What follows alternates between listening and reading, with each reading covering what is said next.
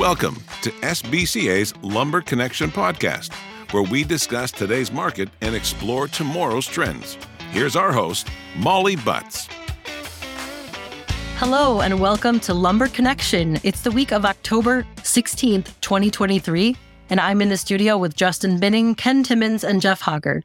Justin, Ken, and Jeff are from American International Forest Products, or AIFP. Welcome to the podcast, gentlemen. Hey there, Molly. How you doing, Molly? I'm good. How are you guys today?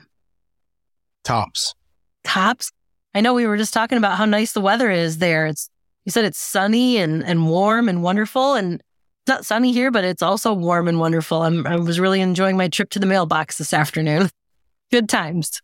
All right, well, let's get to the topic at hand and what everyone's been waiting for. I think uh, we may have pushed by a week, so we're about three weeks out at this point.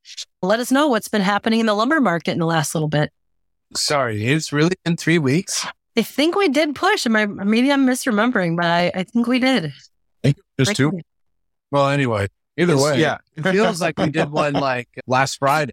the two week and the three week report coincidentally are the same report though, because there really has not been anything that drastically over the last few weeks.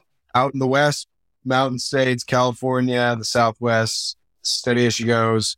Prices are still gently dwindling. I would say to make a sweeping generalization about the market as a whole, we're scraping the bottom, right? Right before we stepped into this podcast, I was on the phone with some of my mills. The word curtailment got brought up, not No. like, Hey, we're about to curtail more like, Hey, are you hearing anyone else think about it? Right. Clamorings are going around and prices are very cheap on a lot of products. Chord stock products have maintained a higher price and there is some room for them to come off, although they've been resilient in holding value. Webs all over the place. Some guys have it for cardboard pricing. Other guys are selling it for filet mignon substitutes. It's And- all over the board. So that's an item that's worth shopping if you're going to buy some web stock. Activity's been fair. Weather isn't plaguing any part of the country right now, which is nice. People are still buying. It's plugging along every day. There is business, but it's been very measured as we go into the colder months in the mountain states. I would say home center type business. Uh, the smaller home centers are having a good time of it right now. Uh, repair and remodel is is the sector or a sector that still looks very good. Those folks that that don't want to change what they've got, or excuse me, don't want to ch- change the interest rate that they have by changing homes, uh, are just improving the ones that they're in. So that's a again a sector that we've seen say very strong over the top of some others here of late. You know, everything is relatively moved with the other, right? As a market as a whole. I Mhm. think in terminal is like scraping the bottom. It's like, yeah, we're scraping it. We're also creating a hole. I don't know, like, where's the bottom actually at? We just keep digging another layer off the old bottom because it feels like it's been bottoming for a while. right? It's easy to say that, but it's so we're just, I think we're entering new territory on a lot of things, a lot of species, and we're trying to find a level of stability, which is always that equilibrium between s- supply and demand and Right. both like a moving target right now. And I, there hasn't been a lot of positivity for the end of the year. It feels like throughout the industry in terms of the market as a whole feeling good. I think there's cases absolutely throughout the United States and pockets and segments that are still doing well. But I also think feeding off a lot of yesterday's yeses. It's hard to find more of those moving forward, it seems.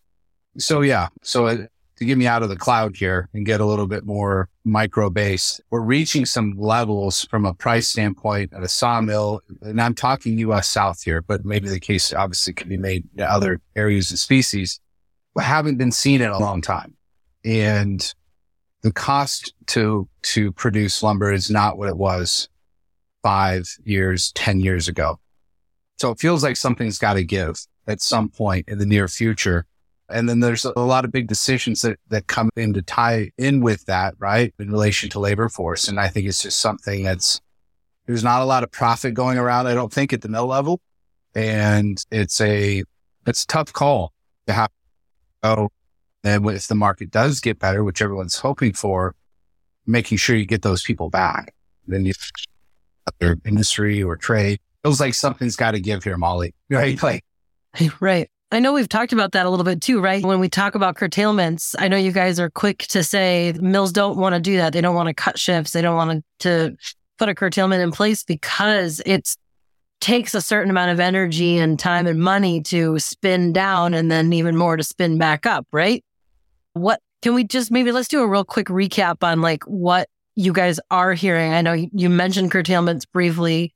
Have there been some more since our last recording? And what are we looking at going into the last couple of months of this quarter? Yeah, nothing reported. I, I there is rumors, but I'm not going to s- speculate and certainly do those on a podcast. But oh, even though I just did, I guess. but are right. There's nothing. There has to be right, and I don't think it's rumor. Businessman and right. basic anybody could research some of this information online and see that this can't, this doesn't work, right? right. Period of time, especially when you have the swath of the material that is being produced all in that same segment. It's not like you've got one item or two driver items that are bringing up the overall average. You've got a lot that are right together in terms of pricing, but not in a good way. Yeah, nothing set in stone, at least from what I've seen or any official announcements, but wouldn't be surprised to see some before the end of the year. Like, I wouldn't be surprised at all. The matter of everyone's trying to measure the length of the storm. Yeah. We're facing all economic woes and, and wars you out left and right. Feels close like it could be a World War III at any time, right? Like it's like we're not that far away from a scenario like that. So I think it's just that in our mix with our economy and going into an election year, there's a lot of factors at play that just feel like they're looming over us. And it's hard to feel super confident and about the outlook for, for the rest of the year and for next year, to be honest. So not trying to be a Debbie Downer here, but I think I'm just stating what most people are feeling. realist. Yeah when you're talking with component manufacturers that you work with in the industry, what are you three hearing? Are they cutting shifts? Are they busy? Like, what are the things affecting the industry directly? Or are you hearing that folks are still reasonably busy, still building, et cetera? I think Ken said it earlier, mentioned it. There's different pockets that, that are better than others. I would say a lot of my, a lot of the larger guys that I might deal with are don't feel as strongly. I, I guess listening to what Justin was just talking about, I get a lot of that stuff from them, but I have to really take what they're giving me with a grain of salt. I might not be, they might not be as busy as they were a few years ago, but relatively they're, they're still moving quite a bit of wood. And then again, I uh, back, back to the pockets. There, there are absolutely just different spots around the country that, that have held a much higher uh, turnover in terms of the amount of material week in and week out than others. So I, that that's my two cents on it. I'll, I'll let these guys give you their thoughts. It's like we talked about last week. It's definitely a liquidity thing, right? There's no shortage of young people who need a place to live or old people or whatever, tall, tall people or whatever. the problem is at the co- current cost of money, it's not a quickly achievable reality for a lot of people. And you can't just have that money sitting dormant. Home builder confidence is not skyrocketing right now because people aren't overly confident in their ability to build and then cash back in on it. I think one thing that's interesting that maybe component people may or may not think about over the next few years, whether single family and multifamily housing is a large component of lumber consumption, infrastructure will continue to increase in wood consumption in the United States. Right? That's one thing, even if mortgage rates stay high and housing's not as robust as we'd all love it to be, we're still going to be pumping money into roads, bridges, that kind of stuff too. So something to, to keep in the back of your mind as we talk about lumber market and demand and the little piece of demand that the component guys don't always think about as quickly as housing. Makes sense. Well, I hesitate to ask the question, but I must as it's part of what I do every week.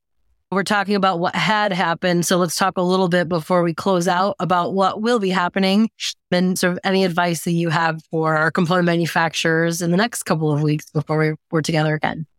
Continue to be nimble. Continue to, I've said it in the last couple that I've been on, but again, it's, it didn't matter if this was two weeks or three weeks, the same. So good opportunities. Again, ma- make sure you're up on the inventories. Nobody's over inventorying at all right now it's the right time for you to buy exactly what's needed, get it at a good price, and again, whenever this thing is a bottom, you create your own. So don't be lulled to sleep by the market. Still be, still be in it all the time. Listen to the guys like that are here to my left and myself if you feel like it. But I, I think it's good to be paying attention, especially in a market like this because of what can happen at any point. You got to play the game the way the game needs to be played at the time. Well, that's my best Kamala Harris I can do for the day. Moving on from that, I take what the market gives you. And right now, I wait for a bottom, wait for like, no, just keep playing it the way you've been playing it. If it's working, I don't have any groundbreaking advice today, but I, they broke it, broken. Why are you trying to fix it? And I think from a buyer standpoint, they've had everything they've dreamed of that they didn't have in 2021 and the latter half of 2020. Now it's, I'll buy it when I want at the price I want and get it when I want. So right on, let's do it. That's the MO. I'm not going to wait for some magical bottom. Or is the price attractive? Absolutely. Looking at recent historical averages or go back 10, 15 years, price is pretty darn good on everything. So cool. Enjoy it. And I don't see any, anything that will change it in some big form of fashion, one direction right now going up. Okay.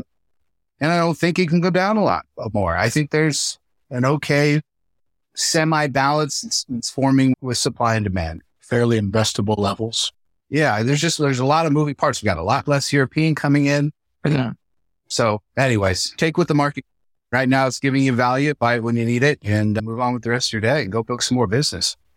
All right. My term to scream lumber trading things. The battle is won and lost before it's fought the battle is not on the buy side right now. It's on the sell side.